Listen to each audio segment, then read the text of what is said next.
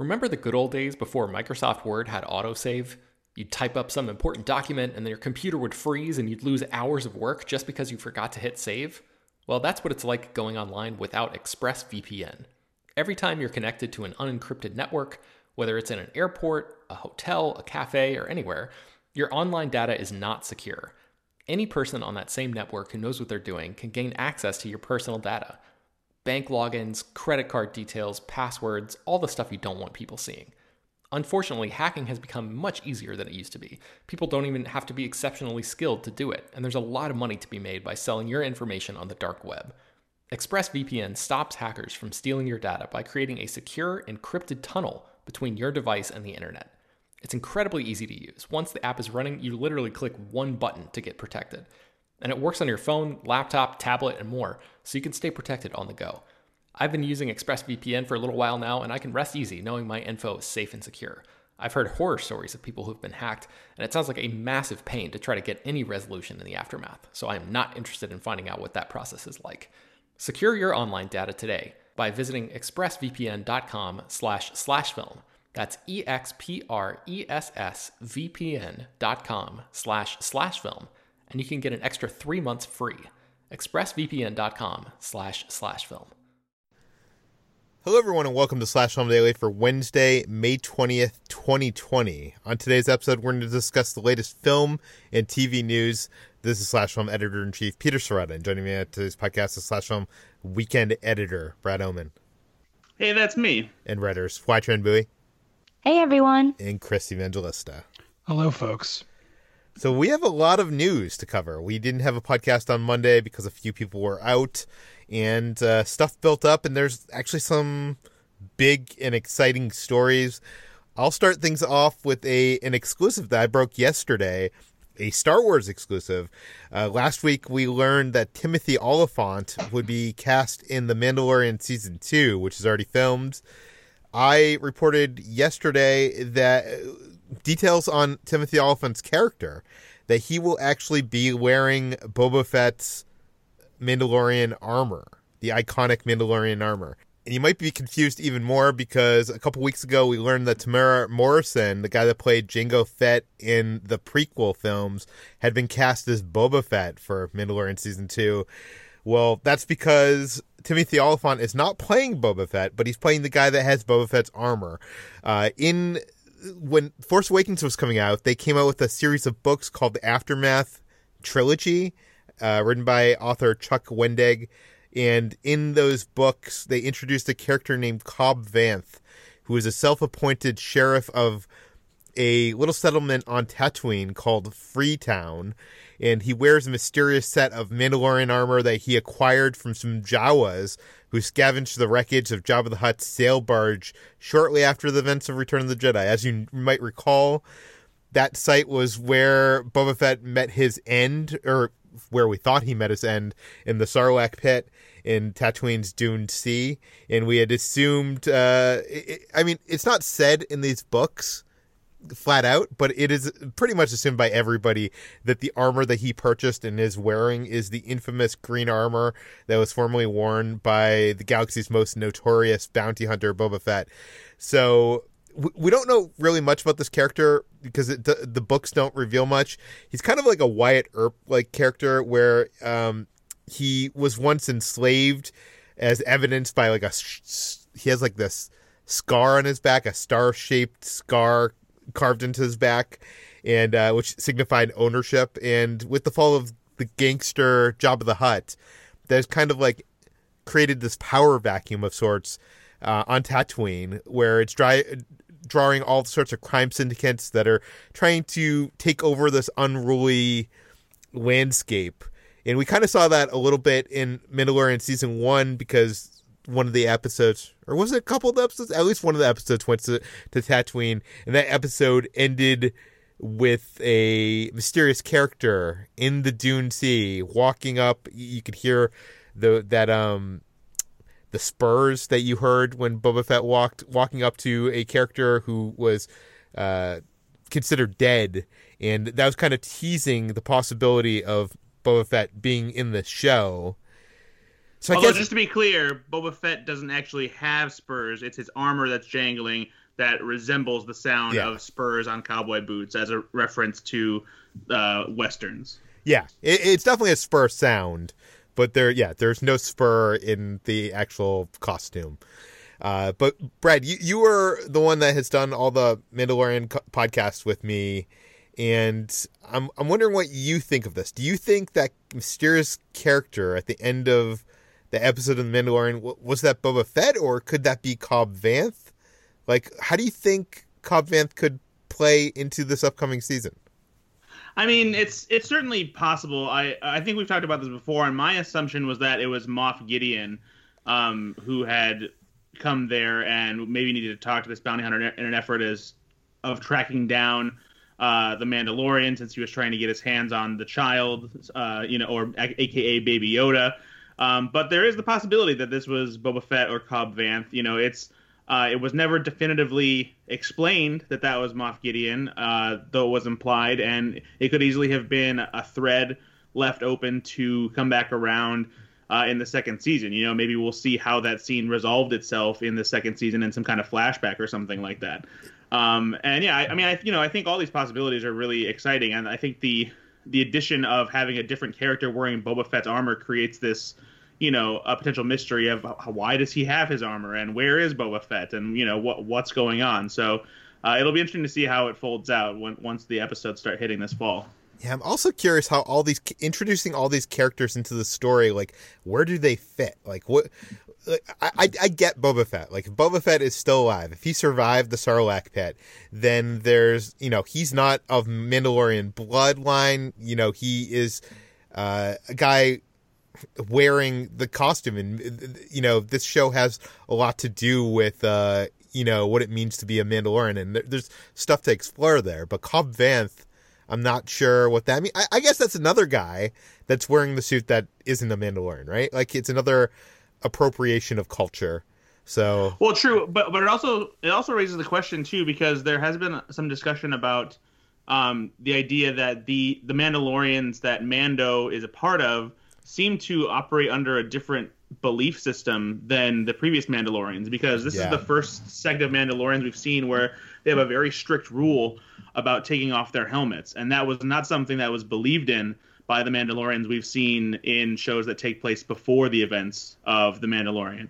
So maybe this is something where the sect of Mandalorians that Mando is part of is distinctly separate, you know, and different than what we've seen before. So maybe uh, the I guess the authenticity of Boba Fett and Jango Fett being Mandalorians maybe isn't uh, what we think it is. Yeah, we don't even know, or do we know that the Mandalorian himself is actually a Mandalorian from Mandalore? I mean, we saw him as a kid being rescued, but I guess it's not established if he is of Mandalorian blood, right? I mean, I would. It was. I think it's clear that he's not because I mean, Yeah. he cl- clearly was adopted by them, and maybe maybe everyone that's a part of this group of Mandalorians is adopted, and they have taken on the mantle of Mandalorians and made it their own. What did they call them? Not the younglings, the the foundlings.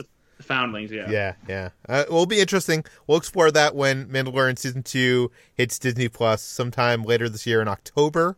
That's still on track. A big story that hit today is that HBO Max is going to release the Snyder Cut. Something that we didn't think was going to happen, but it is happening. Chris, tell us about it.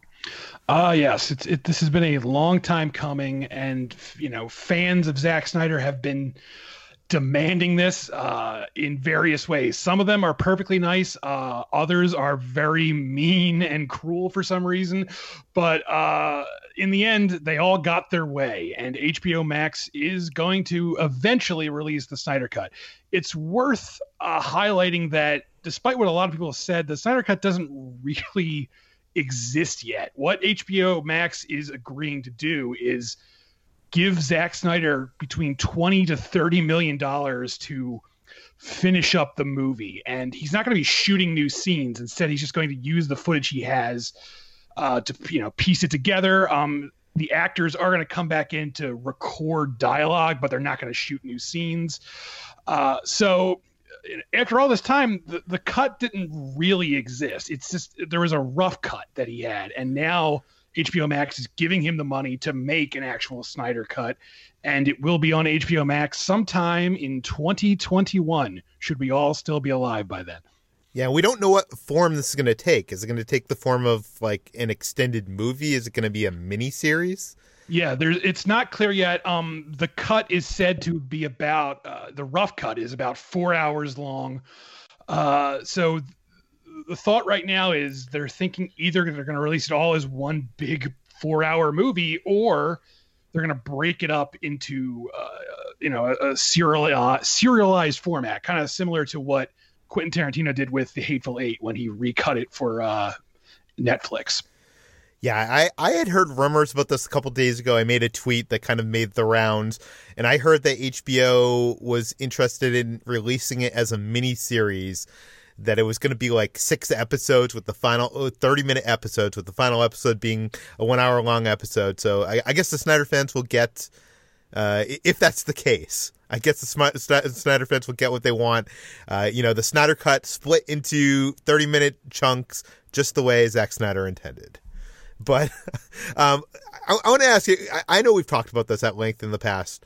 I want to ask you guys what how you what you feel about this. I like I am conflicted because on one side of the coin, you know, there's a filmmaker's original vision that he is passionate about, and should get out there. Like I I love director's cuts, even though they often are not as good as the theatrical the, the cuts that are released theatrically. But at the same time, kind of the discourse around this whole thing and the whole release the Snyder Cut movement, although they have done good things. They've contributed a lot of money to suicide prevention, uh, you know, in honor of Zach's daughter, which is very commendable. But at the same time, there's a big portion of that whole crowd that is kind of problematic and anytime you mention anything online with the Snyder cut they they attack like wolves it's it's very like unpleasant so on one side of the coin I I want an artist to be able to fulfill his vision and get that released. You know, obviously HBO Max is a good place to do that because they want people to subscribe and they're the people that are going to be willing to pay like 20 million dollars to get this finished. But on the other hand, I don't want to reward these bad eggs. So, uh, Chris, what do you think?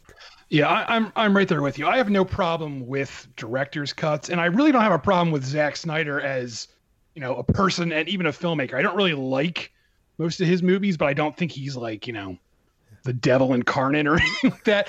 But the idea of rewarding people who have spent years, you know, being really toxic is it really doesn't sit right with me.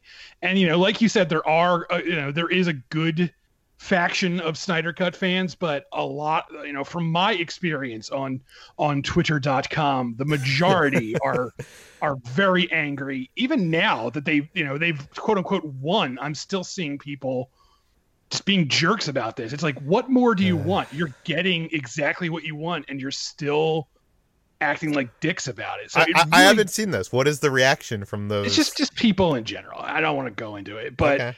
I also don't understand why it's going to cost thirty million dollars to put this together. That seems extreme to me. But you know, hey, you know, Warner Brothers, if you want to give me thirty million dollars to finish some things, I will gladly do it. Please, I got a, I got a bunch of unfinished projects that's kicking around. Someone give me like, I'll, I'll tell you what, I'll do it for ten million. Well, one of the things about the contention of the Snyder Cut is the Snyder Cut fans, uh, that whole movement arguing that the Snyder Cut is finished which I think this proves that it wasn't. Right, that they're yeah. going to have to go back and they're going to have to shoot some stuff. They're going to have to do a score. They're going to have to do color timing. You know, the reason why you, you, you see Snyder always releasing these images in black and white is because, you know, the film hasn't been color timed. His version of the film still has some animatics, needs visual effects. So, uh, you know, is the Snyder Cut completed? I mean, I guess there is some version of the Snyder Cut, but it's not completed. And it's going to take you know twenty million dollars to to complete here. Um, HT, what, what do you think? Like, will you be interested in watching the Snyder Cut? I have no interest whatsoever in seeing the Snyder Cut, precisely for all the reasons that you guys stated.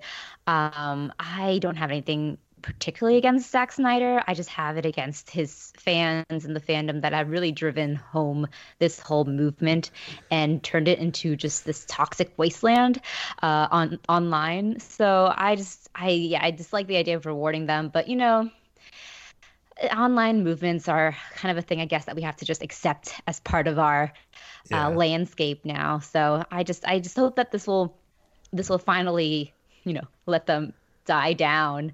But uh, we still have another another year of this, so maybe it'll just be even more annoying and um, want to, it to be sped up. So who knows?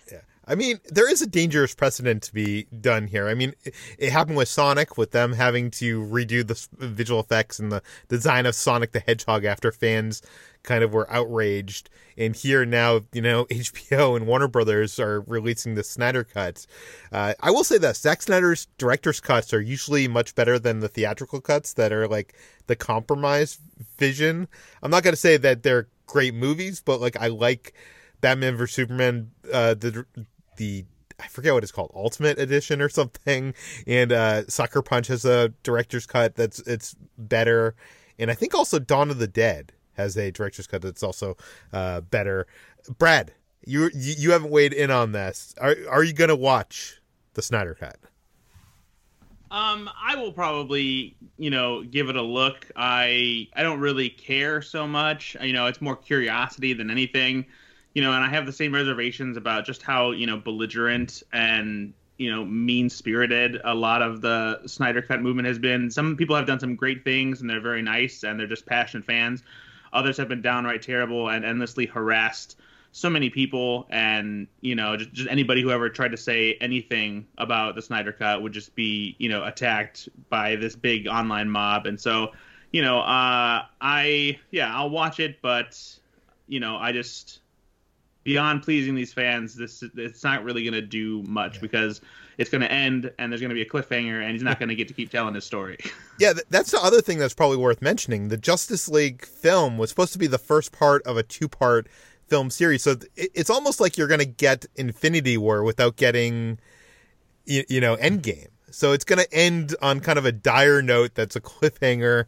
And uh, I don't know. I'm not sure if anybody. Are, are Snyder fans. Are, are, is this whole contingent going to be satisfied when this is released? No. And no, No, no, of course not. they will immediately after watching this, they will start the hashtag release the Justice League sequel or whatever. That's exactly what's going to happen. And they're going to be like, we, you know, we got it done once before. Why can't we do it again? And then the sun will burn out and that will be the end of us all. Okay, let's move on to another story. The other side of the comic book universe. Let's talk about the Marvel universe, but not the MCU. Sony's Spider Man universe. We have learned about a new film that has found a director. HT, tell us about it. Yeah, a new report from Variety uh, broke the news that S.J. Clarkson, who had originally been tapped to direct Star Trek 4, has been tapped to direct a Madam Web movie. Uh, this is centered around this sort of obscure supporting character in the Spider Man universe, uh, which is usually an elderly woman who has a neur- neuro. Um, uh, jet, neurodegenerative disease and thus is hooked to a life support system that makes her look like she has a, a web behind her but a um, the report from Variety suggests that the that Sony is looking for a an A-lister akin to Charlize Theron or Ad, Amy Adams to lead this film, and that they're putting this in high priority because they are looking to get a female-directed, female-led film in their Spider-Man Marvel spin-off universe that contains films like Venom and Morbius. So uh, uh, S.J. Clarkson is um, yeah is, is tapped to direct this. There is no writer yet on board, despite a previous report around September 2019 uh, from Collider that suggested that the Morbius writers Matt Sazama and Burke Sharpless were had been hired. So uh, officially there is no writer yet, but uh, S.J. Clarkson is uh, helming this film. Do you think that this character is actually going to be an elderly woman? Like, I feel like that's not the typical choice, especially when you want like little kids who like superhero movies to come to, you know, pay money to see a superhero film in the theaters. Yeah, considering who Sony is looking at, I very, very much doubt they're going to go with the elderly that Yeah. route, even though that would be a really interesting uh, female led superhero property. And we haven't really had that, like an over 40 even superhero, uh, female superhero. So that would be just so interesting. But apparently, this is, you know, this Sony is just kind of looking to get into the uh, the sexy sort of female superhero. Um, market. And uh, this is their first one which is kind of strange because there's so many other uh, female spider-man supporting characters that are even a little bit more well known gwen stacy silk and uh, they're going with madam web instead which is um, interesting. They also have like what, like Black Cat, and I mean they, they haven't done Yeah. Gwen, uh yeah I guess Gwen Stacy the version yeah. Um I don't know. I'm I'm, I'm I, I I doubt this is gonna happen but who knows? We'll see. Uh let's talk about Steven Soderbergh. Apparently over the quarantine he un- unexpectedly wrote a script a sequel to Sex Lies and Videotape. What do we know HT Yeah, Steven Soderbergh is keeping busy during quarantine. Um, he has apparently been working on writing screenplays since the lockdown started. He's finished three screenplays he, he revealed, one of which is an original, the other is an adaptation of a novel that he'd been trying to do, and the third is a sequel to Sex Lies and Videotape, the 1989 breakout hit that sort of launched him into stardom. And uh, he said that this, this started as sort of a creative exercise for him. He had been wanting to just kind of keep his creative juices flowing and get back to writing, which he hadn't really done since the early in his career.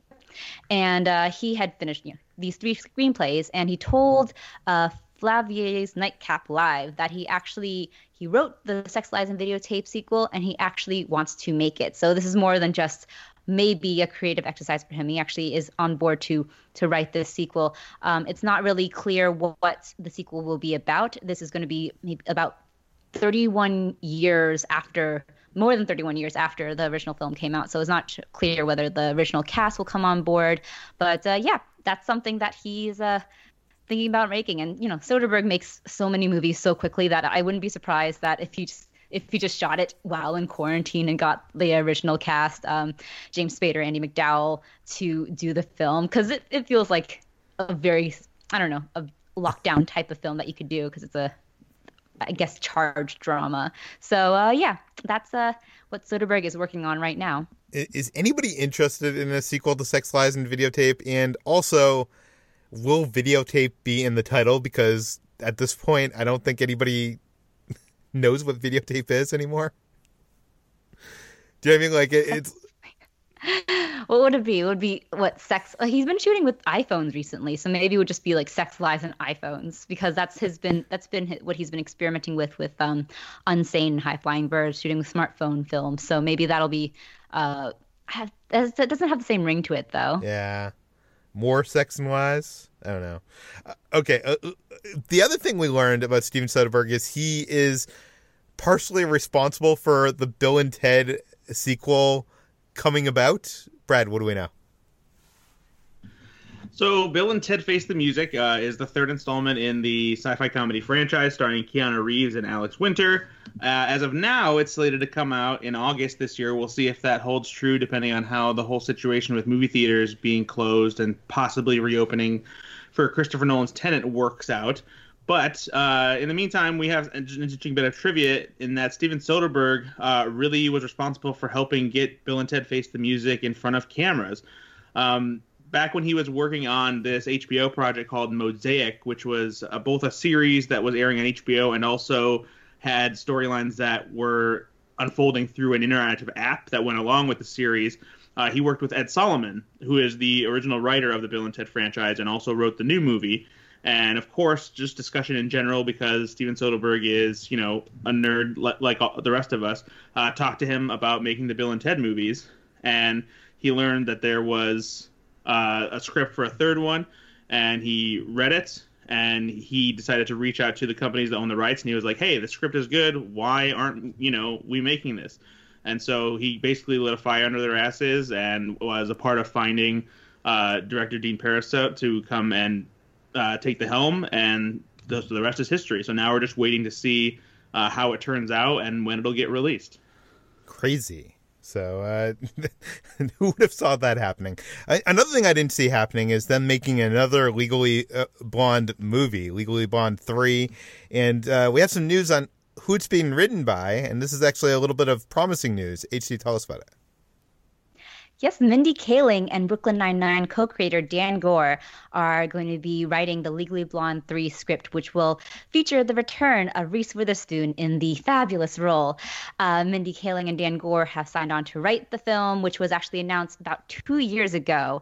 Um, and uh, the original scribes, Kirsten Smith and Karen McCullah, were actually originally set to write the film, but Kaling and Goor are going to be giving an entirely new, fresh spin on the screenplay. Um, this is actually going to be Kaling and Goor's second feature collaboration. They've got a untitled wedding comedy starring Mindy Kaling and Priyanka Chopra that's currently in the works at Universal.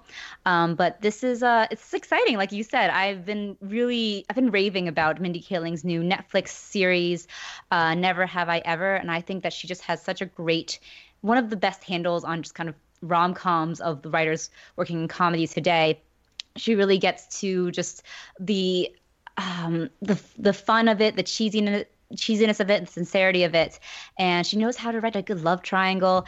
And um, I just am really excited to see what she is able to do with Legally Blonde um, three. Um, legal, the first Legally Blonde is, is so great. Legally Blonde two is not so great, um, but uh, it it could be fun to see Reese Witherspoon back in the role, and um, potentially with more of a rom com spin. In the original, it's just kind of about her you know finding herself and become and realizing that she's more than just the man than just what she is with a man. And so it might be something that's a bit more on the um, romantic side. Although uh, she and luke wilson are still together uh, hopefully. I don't know. I wonder if it'll be different. So yes that's hmm.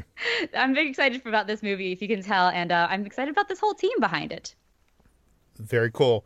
Uh, let's talk about cr- the coronavirus. Let's talk about uh, what is going on with Hollywood trying to start filming new projects. Uh, we learned recently that Blumhouse is one of the first out of the gate to potentially have a post pandemic uh, film shoot. Chris, tell us about it. Yes. So, uh, Blumhouse, we don't really know a lot about what this movie is going to be, but they're you know Blumhouse has a deal with Universal, and they're trying to put together a, a movie to shoot on the Universal lot, uh, you know, very soon, and it's going to be like a, a low budget, six point five million dollar movies movie, and uh, what you know what makes this interesting is. Um, cast you know the cast is going to have to put deal with new safety protocols. Um you know it goes without saying that at this point film shooting is not going to ever be the same as it was you know? There's not going to be like craft services tables. It's it's going to be a very weird sort of adjustment because you know film sets are you know they're very close quarters. People are always moving around. People are always handling the same equipment. And you know that's just not going to be possible right now at the moment. And so it's just it's a very curious setup. And you know like i said we don't know too much about what the movie is going to be but we just know it's going to involve a very small amount of people and that's what they're aiming for. And we also learned that michael bay is producing something a post-pandemic thriller? Yes this is called uh, songbird and the idea for this is it's apparently like an actual coronavirus movie. It's it's set two years from now, but two years from now, the coronavirus hasn't gone away. It's actually gotten worse in in this movie, and uh, it's just people dealing with you know that situation and it's going to be a, a, like a remote movie which kind of makes it sound like it's going to be uh, something like unfriended or uh, searching where a lot of it is people talking directly into computer screens or their cameras, uh, and it, it's being compared to both Cloverfield and Paranormal Activity, which definitely sounds like a found footage sort of film. Interesting. So, are these people all going to be shooting remotely? Like, how does that work? Like, are is it going to be like FaceTime on their phones, running around this kind of abandoned world? I don't know. How like do we do you have any speculation? I'm guessing that's what it is. Um, the original story said uh, they're remotely going over everything with with people uh, at at the moment, and so it really does sound to me like no one is going to be like interacting with each other, or if they are, they're going to be like across the street from each other or something like that. Like it doesn't seem like there's going to be multiple people sharing one scene at a time. Yeah.